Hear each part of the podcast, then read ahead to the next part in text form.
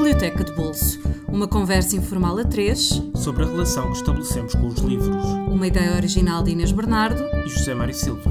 Olá, bem-vindos ao Biblioteca de Bolso, um podcast sobre aquelas obras que, uma vez lidas, nunca mais deixamos de transportar connosco. Esta semana recebemos Tiolinda Gerção, autora de 17 livros traduzidos em 14 países, além de ex-professora catedrática de Literatura Comparada na Universidade Nova de Lisboa. Viveu em Moçambique, na Alemanha e no Brasil, mas mora atualmente em Lisboa, onde se dedica exclusivamente à escrita. Em 2004, foi escritora residente na Universidade de Berkeley, na Califórnia.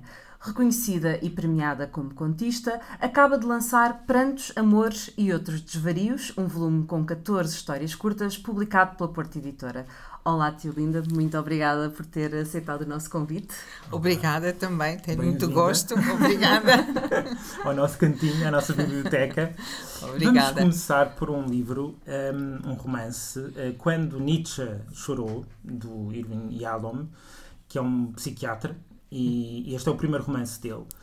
E que se centra muito na relação terapêutica entre o Nietzsche e o o Brenner, que era o, o mestre, digamos Breuer. assim, do, do o Breuer, Breuer uhum. mestre do Freud.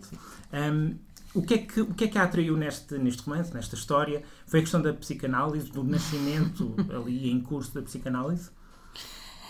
É assim, eu gosto muito de filosofia e li uh, há uma entrevista qualquer com o Arvind Yalom em que ele dizia que era uh, um miúdo uh, judeu, de origem judaica, os pais tinham um pequeno comércio na, na, América, ele ajudava na loja dos pais, mas ia de bicicleta para a biblioteca pública mais próxima e começou a ler um pouco ao acaso, mas ia, foi encontrando Dostoiévski, o Tolstói, os, enfim, os grandes romancistas e ele apaixonou-se pela literatura e achava que a coisa mais fantástica que se podia fazer na vida era escrever um romance.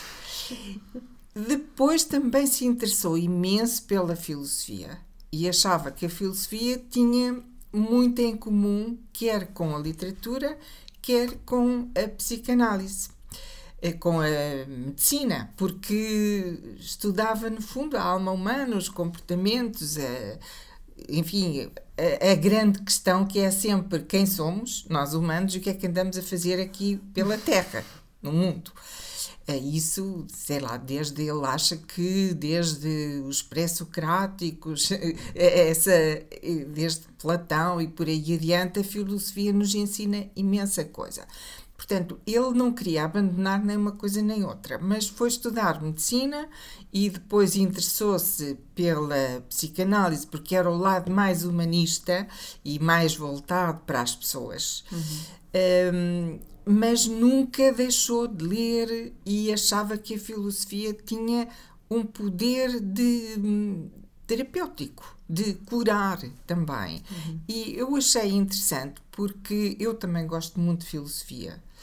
Uh, e gosto muito de, de dos, uh, dos pré-socráticos, de, destes filósofos. Gosto muito de, de, de, de muitos filósofos. Também. Gosto muito do Nietzsche, do Schopenhauer. O meu preferido dos três que ele escolheu para romances é o Spinoza. Uh, o Spinoza, aliás, nestes meus livros de cadernos uh, que saíram dois, Os Guardas-Chuvas Cintilantes e, e, As Águas Livres, eu ponho uma epígrafe de, de Spinoza, da Ética de Spinoza. Uh, e é curioso porque ele interessou-se também por estes três grandes vultos que a mim também me dizem muito. E então eu tive curiosidade de ler o livro, e, mas ele dizia também nessa entrevista outra coisa que eu achei muito curiosa. Ele dizia: Eu não sou um escritor, porque eu não tenho talento nem capacidade para isso, não é escritor, não, se é porque se quer, um, mas eu escrevo um, novelas, romances didáticos, teaching novels. E eu achei que isto também era de uma extrema lucidez. Porque e humildade. E humildade, porque ele é uma pessoa, ele, por exemplo, tem um site em que põe tudo, as críticas boas e as más também, porque quer ser eh, objetivo, uhum. uh, segue o seu caminho, pouco se importa com as opiniões dos outros, ele faz o que entende, uhum. uh, mas aceita as opiniões dos outros, tanto que as põe lá, podia não pôr. Uh, mas ele diz que o objetivo dele é chegar às pessoas e fazer as pessoas entender melhor também a si próprias e ao ser humano. E de facto aprende-se muito. Eu aprendi imenso com os livros dele. Achei uhum. que uh, não é tempo de maneira nenhuma mal gasto a ler os livros dele. O que ele uh, ganhou em, em, contar esta história de forma romanesca uhum. em relação ao. Podia contar a história uh, como um ensaio, não é? Mas o que é que a ficção lhe deu que se calhar o ensaio não dá? É, é porque ele vai buscar uh, temas que lhe interessam muito. Uh, por exemplo, ele vai buscar personagens históricas depois ele no fim tem o cuidado de pôr uh, o que é que foi histórico e o que é que não foi. Exemplo, a do Andrea, Andrea Salomé que foi uh, amante do Nietzsche, de Rilke, uhum. e enfim, andou sempre à volta também de grandes figuras Exato. da cultura, e ela própria era uma mulher muito interessante que Freud respeitava muito uhum. e que ela própria escreveu ensaios muito interessantes. E pode imaginar o encontro do Breuer com, com, com ela que, com, com e com Nietzsche, que, nunca existiu. Na, na não, realidade, nunca é? existiu. Existiu realmente uma relação entre ela e Nietzsche que eu penso que na vida real eh, foi breve e Nietzsche depois entrou num processo, uh, enfim, de, de, de perturbação psicótica. psicótica. Uh, mas ele imagina que Breuer, o, o psiquiatra, que, de, que, na altura era uma espécie de, de, discípulo de Freud, que era seu mentor, ele era mais jovem, depois mais tarde desenganam-se, porque eles não devem ser pessoas fáceis. o Freud também não. Também não. Também. Não consta que fosse. Não consta nada, nada. Zangaram-se. E o Jung explica, também se zangou. Ele próprio explica. Ele próprio explica.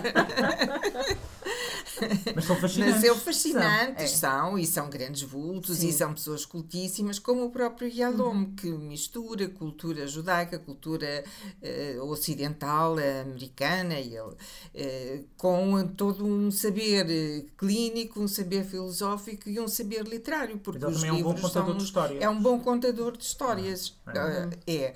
E, e ele põe o Breuer também com um grande problema psicológico, porque ele tinha apaixonado por, pela Ana O.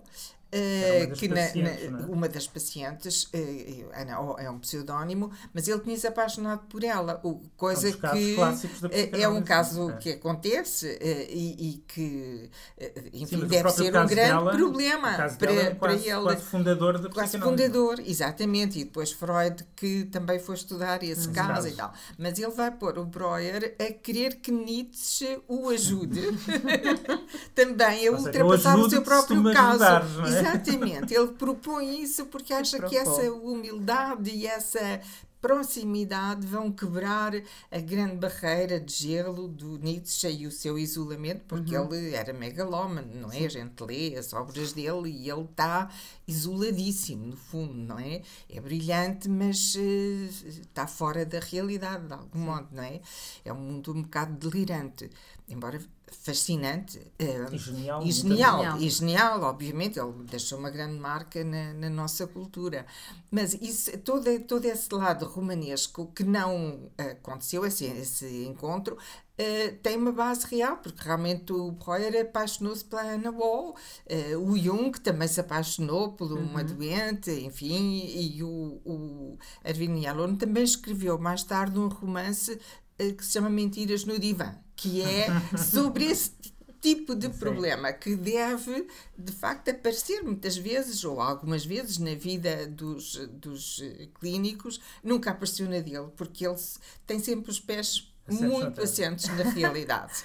e é, é, curioso que eu também. Há uma proximidade tão grande entre o médico e a, e, a paciente, né, sim, sim, sim, sim se percebe que às tantas a fronteira entre a terapia e a atração às vezes depois não é muito, não é muito grande a diferença. Não deve é? ser muito fácil às vezes Gerir de isso, gerir isso, também não é? nascem, Eh, não é? Mas, Mas o o- Yalom uh, exteriorizou muito bem. Escreveu. descreveu muito bem, descreveu muito bem. tem uma fantasia. Não mas- precisava de experienciar porque ele exteriorizou aquilo tudo Exteriorizou muito escrita. bem, mas ele nunca perdeu a noção, e e aí acho que ele teve uma extrema lucidez que nem todos têm, mas Uhum. Ele percebeu que um terapeuta não pode ser escritor, quer dizer, ele não pode entrar na pele da personagem, tem que ter sempre um pé fora, senão não a pode ajudar. E eh, ele escreve o livro, pondo-se muito bem dentro dos problemas das pessoas, mas ele nunca deixa de ser aquele que está de fora, que observa, que. Tem um juízo eh, crítico e que man- se mantém na realidade. Porque se ele entrar, os escritores não fazem isso. Os escritores apaixonam-se por uma personagem e vão Tem atrás maior- dela, para onde elas é? forem. Muito mais liberdade. Exato. muito mais, e é mais, eh, muito mais fascinante. Eu nunca na vida seria capaz de As ser. consequências das ser- decisões não são as mesmas. Um médico Claro, está tem, a tem lidar com a vida daquela com a vida pessoa. real, não é? E os escritores não. diferentes, A Exatamente. personagem, Exatamente. tudo, é uma personagem, é não uma existe. personagem. não é? Se, se morrer, olha, acontecer qualquer coisa, e o autor eh, não é responsável, aceita. aceita, não é? Sim. Mas eu acho que isso também é, é uma grande lucidez dele. Ele percebe que não é escritor, nem pode ser, mas não deixa de escrever romances didáticos eh, como psicoterapeuta. E, e de facto traz imensa coisa. É interessantíssimo, é como uma conversa com uma pessoa cultíssima, interessantíssima e que ainda para mais é capaz de fabular situações que podiam ter acontecido, não aconteceram mas que ele imagina muito bem e constrói muito bem na nossa frente. Portanto, é- eu acho que é sempre tempo ganho. Eu li alguns livros dele, ele tem outros que eu não li tem um que é Olhar o Sol, salvo erro, que é eh, encarar a morte. Ele já tem muita idade, deve ter já 90 ou coisa parecida, eh, mas também eh, eh, é o último tabu que nós temos, é encarar a morte. Isso também me diz alguma É um- coisa, é um porque eu também não é tenho, caro, não é? não tenho Sim. medo dele também. não tenho medo dos meus fantasmas. Eu sou o tipo de pessoa que eh, nunca faria psicanálise, Uhum. nem eh, psicoterapia, acho que não preciso, a vida vai-nos ensinando e a gente vai errando e aprendendo por tentativa e erro.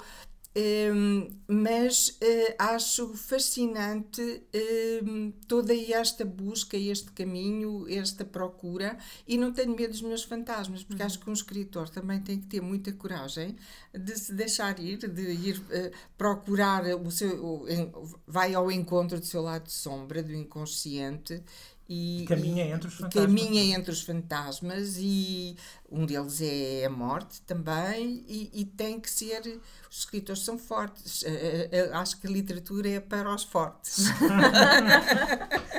E acho que vamos continuar no divã nesta segunda escolha. Com um escritor forte e Com, com um com escritor, um escritor forte. muito, muito, muito forte, forte uh, que é o Essa de Queiroz com Alves e Companhia. com o Alves e companhia e ainda bem que falou em divã porque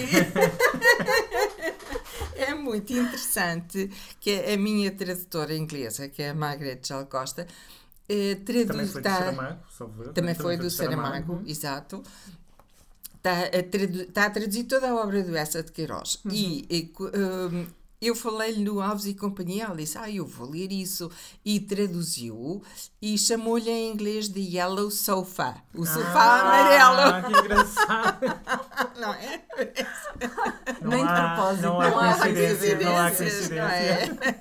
Mas de facto É é, um divã, não é? É um divã, é, é, exatamente. E eu, eu acho o Alves e Companhia uma espécie de avesso do Primo Basílio. Sim. Porque, Porquê? é,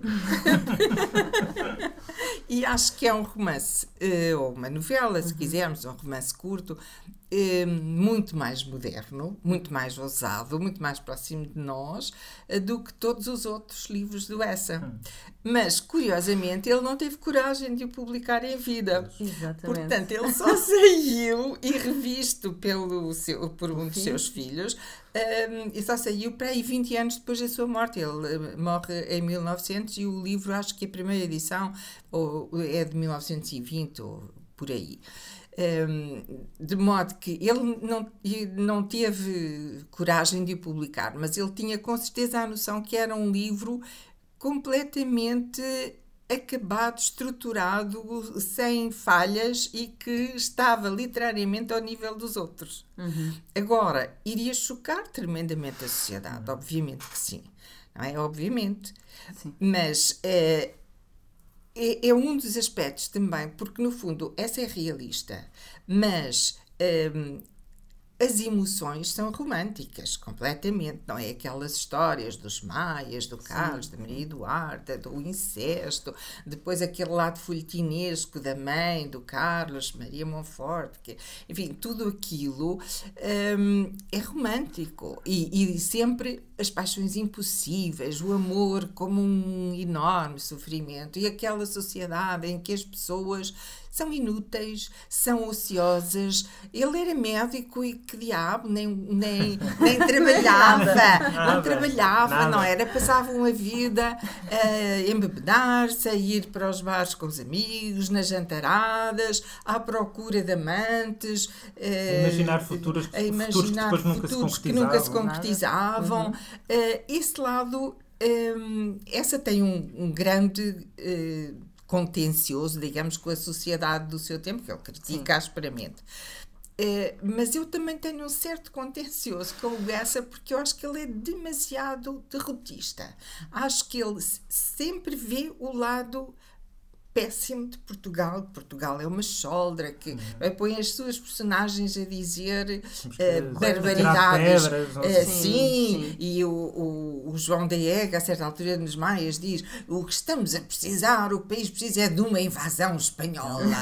é, quer dizer, uh, é precursor é de um certo espírito autoflagelatório portugueses Exatamente, é? e que eu abomino. Quer dizer, isso a mim enerva-me tremendamente. Talvez porque vivi três anos na Alemanha e porque quando era muito jovem, estudar e tal, a, a mentalidade europeia é outra e nós somos muito da autoflagelação, de facto, Sim. e uhum. isso não leva a nada. E depois, na Cidade e as Serras, o Essa de repente rende-se de uma maneira um pouco primária, digamos, aos encantos da vida rústica, rural, rural também, vai do 8 ao 80, 80 não é? E esse livro não admira que tenha sido depois dado nas Companhia escolas. é mais 44, assim, a meio caminho entre, entre uma coisa e outra, não é? Não, eu acho que o Alves e Companhia é um livro que podia sair hoje. Hoje. Uhum. Não é? Porque, no fundo, é a história de um adultério em que não há punição. Uhum. É, há uma fase de crise, como, enfim, é normal que haja, de afastamento,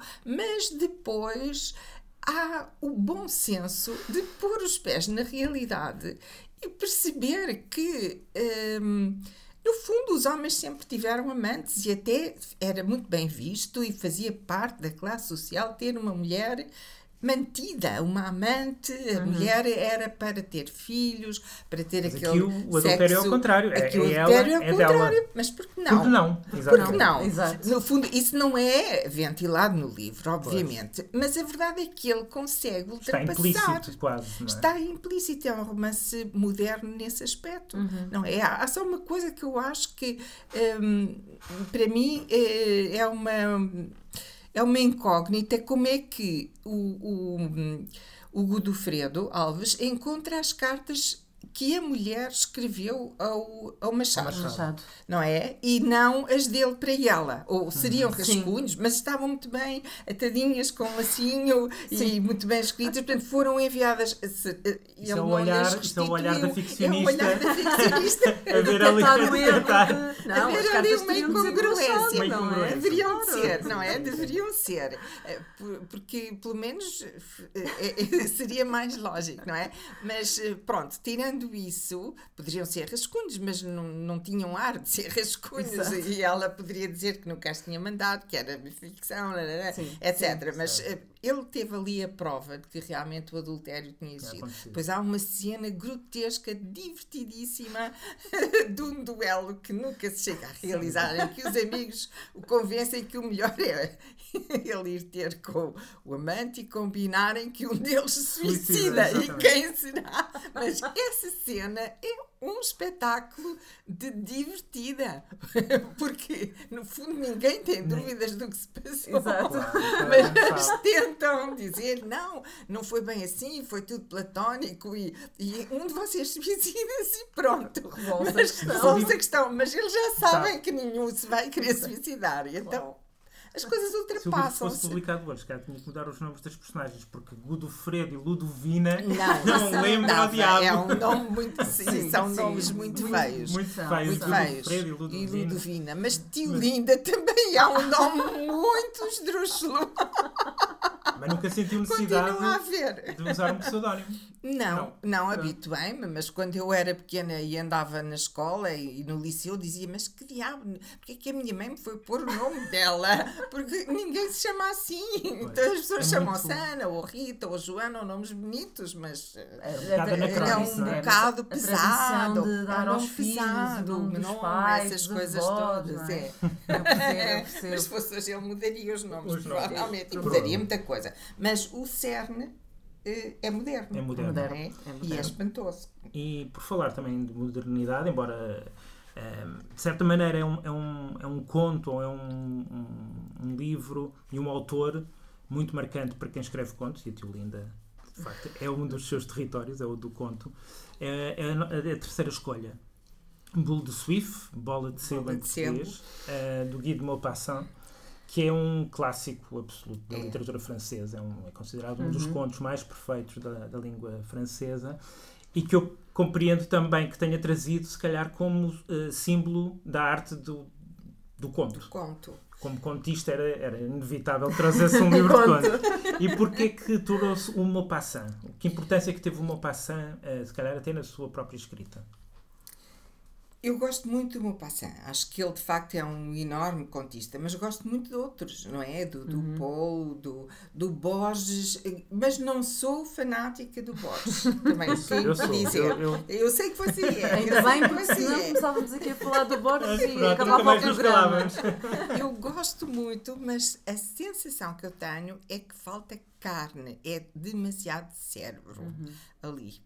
E isso, eh, e portanto, ele cativa-me pelo intelecto, mas eh, não me arrasta, digamos, não é? Falta ali qualquer coisa e eu tenho a sensação que E o Maupassant o tem grande, carne. o, o Maupassant tem, tem tudo. Então E de era- tem carne. tem carne. E, e, e, e A própria personagem A tem muita carne. personagem tem muita carne. Tem é muita verdade. carne. É verdade. E é, é curioso porque eh, ela chamava-se Elizabeth eh, Russe. eh, Rule, Rule Uhum. e Bulle deveria vir daí. Era parecido Rule com Bulle e como era gordinha, e na altura não se usavam as pessoas magras, o que era uma sorte. Exatamente. Olha, se ela vivesse hoje, Coitada, a dieta que teria que fazer. A, di- a dieta, é verdade. Então convém explicar um bocadinho como é que é a história. Pronto, estamos a falar de uma, de uma personagem que é uma prostituta que viaja com mais 10 pessoas, mais ou menos, numa, numa diligência. Estão a fugir de Rouen, que foi invadida pelos prussianos, e é todo é uma espécie de microcosmos da sociedade francesa que vai ali. Exatamente. E, e as relações, e sobretudo as relações do- do- dos aristocratas, dos burgueses, da- das religiosas, comerciantes, dos das- das freiras. quase todas as camadas sociais, Sociais. em relação à Exatamente. desgraçada da prostituta. Prostituta. Que, e, e- e- no fundo, se calhar, que acaba por ser a personagem moralmente mais, mais, forte, mais forte, sem mais dúvida, sólida, sem é? dúvida. É? a única personagem moral da história, é Sim, ela. é ela. Não é? Aí também é um lado extremamente moderno. É a única que resiste, é a única que se sacrifica verdadeiramente e é a única que acaba por ser prejudicada por todos. Exato. Primeiro é a única que leva mantimentos para a viagem, Para a viagem. que não se Ninguém- sabe quanto tempo vai levar e ela levou um cestinho com E partilha com os- e partilha com os- com todos eh, generosamente. quando ela é olhada de soslaio e as pessoas cochicham quando sabem, quem, quando a reconhecem, eh, enfim, as senhoras, também havia um casal de aristocratas uhum. Eh, e, e as pessoas veem todos eles com muito maus olhos. E estão cheios de fome, porque a viagem demora, demora, demora, até que a certa altura ela tira os mantimentos e todos ficam olhos no cesto e ela oferece e partilha com as pessoas.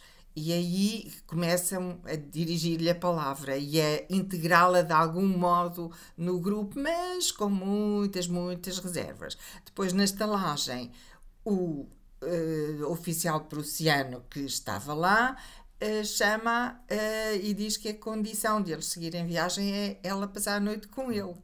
E ela recusa, patrioticamente e, e com dignidade, porque não é uma mulher fácil, também provavelmente vai para a cama com quem quer ou com quem lhe agrada.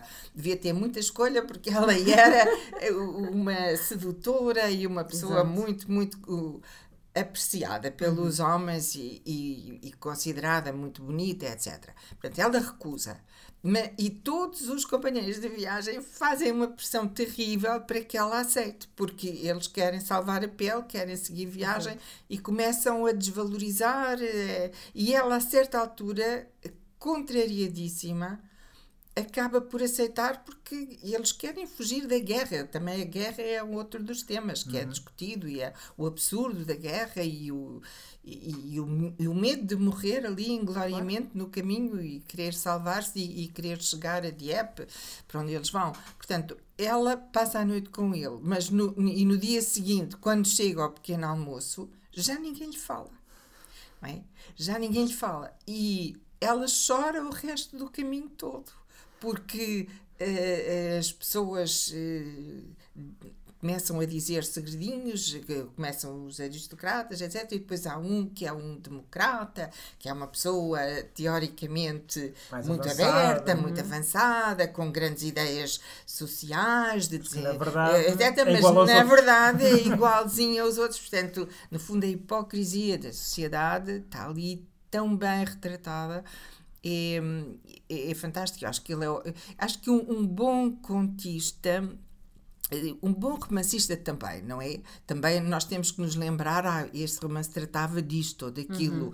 e impressionou-me por este aspecto ou outro. Há sempre qualquer coisa que a gente lembra. Sim. Mas num ou conto também, ou uma, uma personagem, exatamente, não é?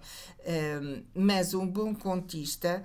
Uh, nós fixamos, eh, eu não, não reli os livros para vir para aqui, eh, mas eu sei que, por exemplo, há contos de meu passante que eu me lembro, sei que há um outro em que uma, uma mulher velha está a morrer e o filho eh, paga. Eh, uma pessoa que vai ficar com ela umas horas na hora eh, que ele não pode, etc. Mas ele tem muito pouco dinheiro e porque o, o dinheiro, a miséria, a vida real, a pressão das circunstâncias é sempre também muito retratado na, na nos contos dele.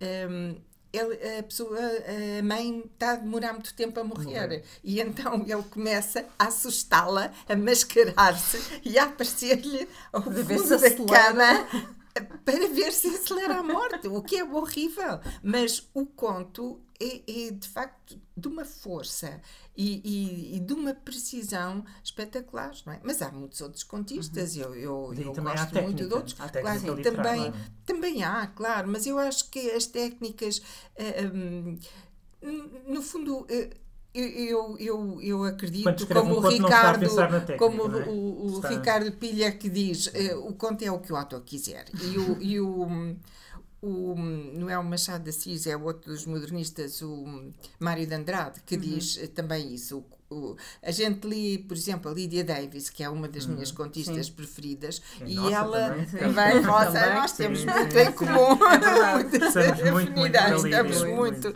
na mesma, estamos em sintonia.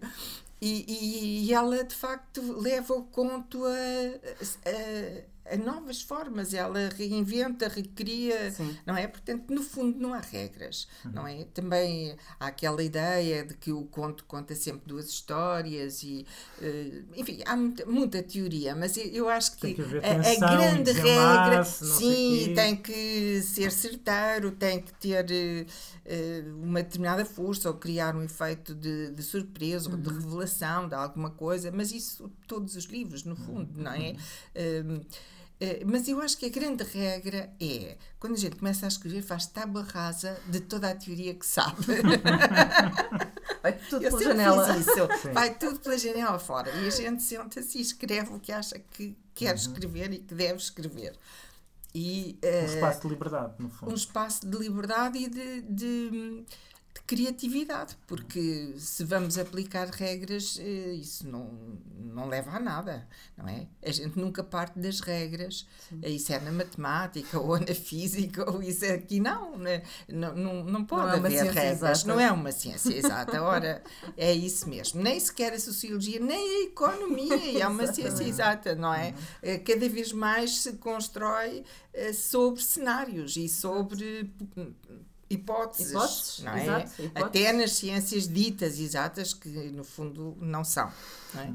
Eh, mas a literatura, primeiro, não é uma ciência e depois eh, não pretende ensinar nada, pretende eh, nem moralizar, nem, nem é panfletária, nem transmitir ideologias, pretende dar a ver a realidade que é obviamente subjetiva, eh, mas é a visão que o autor tem das coisas e que a que ele chegou mediante um trabalho de atenção e de procura de, de aprofundar aquilo que vê, de ver para além da superfície e depois o leitor adere ou não adere, gosta ou não gosta, enfim, isso depois depende. Claro que tem que haver uma certa arte de cativar o leitor, mas isso acho que é instintivo. A gente também não tem regras para isso. Nunca sabe- Nós nunca sabemos se o leitor gosta ou não gosta, ou nem pensamos no leitor quando escrevemos. Eh,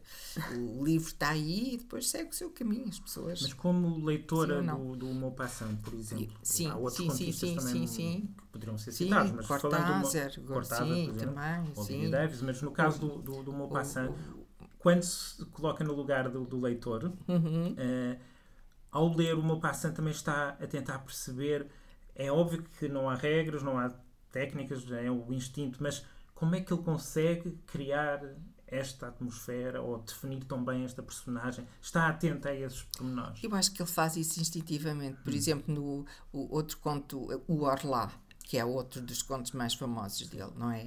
Ehm, e não há regras. Aí ele, ele, ele transmite uma obsessão psicológica dele, não é? Eh, Como o Dostoiévski fez, como o Tolstói também, como os grandes escritores fazem sempre, no Uhum, fundo, não é? claro. É- é- o- há sempre muito daquilo que preocupa o escritor, que o, que o fascina, que o apaixona, ou que o magoa, ou que o indigna, está lá, necessariamente vem à superfície. Bom, e livro a livro vamos construindo esta nossa biblioteca de bolso. Uh, para quem ficou interessado nestes livros, uh, temos a recordar que o Quando Nietzsche Chorou de Irvin D. Yalom está disponível na editora Saída de Emergência, em livro de bolso também e em e-book, com preços a variar entre os 10 e os 19 euros. Alves e Companhia, dessa de Queiroz, da editorial Presença, está disponível por cerca de 10 euros. E Bola de Sebo, de Maupassant, que já foi traduzido por José Saramago. Hoje em dia está, está no, no livro Contos Escolhidos de Guy de Maupassant, da Dom Quixote, com tradução de Pedro Taman, por 18,90€. Julinda, muito obrigada por ter Obrigada eh, eu. vindo até à nossa gosto. biblioteca. A Biblioteca de Bolso está de volta para a semana com mais um episódio. Até lá, sigam-nos nas nossas redes sociais em facebook.com/barra Biblioteca de Bolso e ouçam-nos através do SoundCloud, do iTunes por subscrição RSS ou em qualquer eh, aplicação que ouçam para os vossos podcasts. E até lá, boas leituras e até para a semana com um novo convidado. Até para a semana.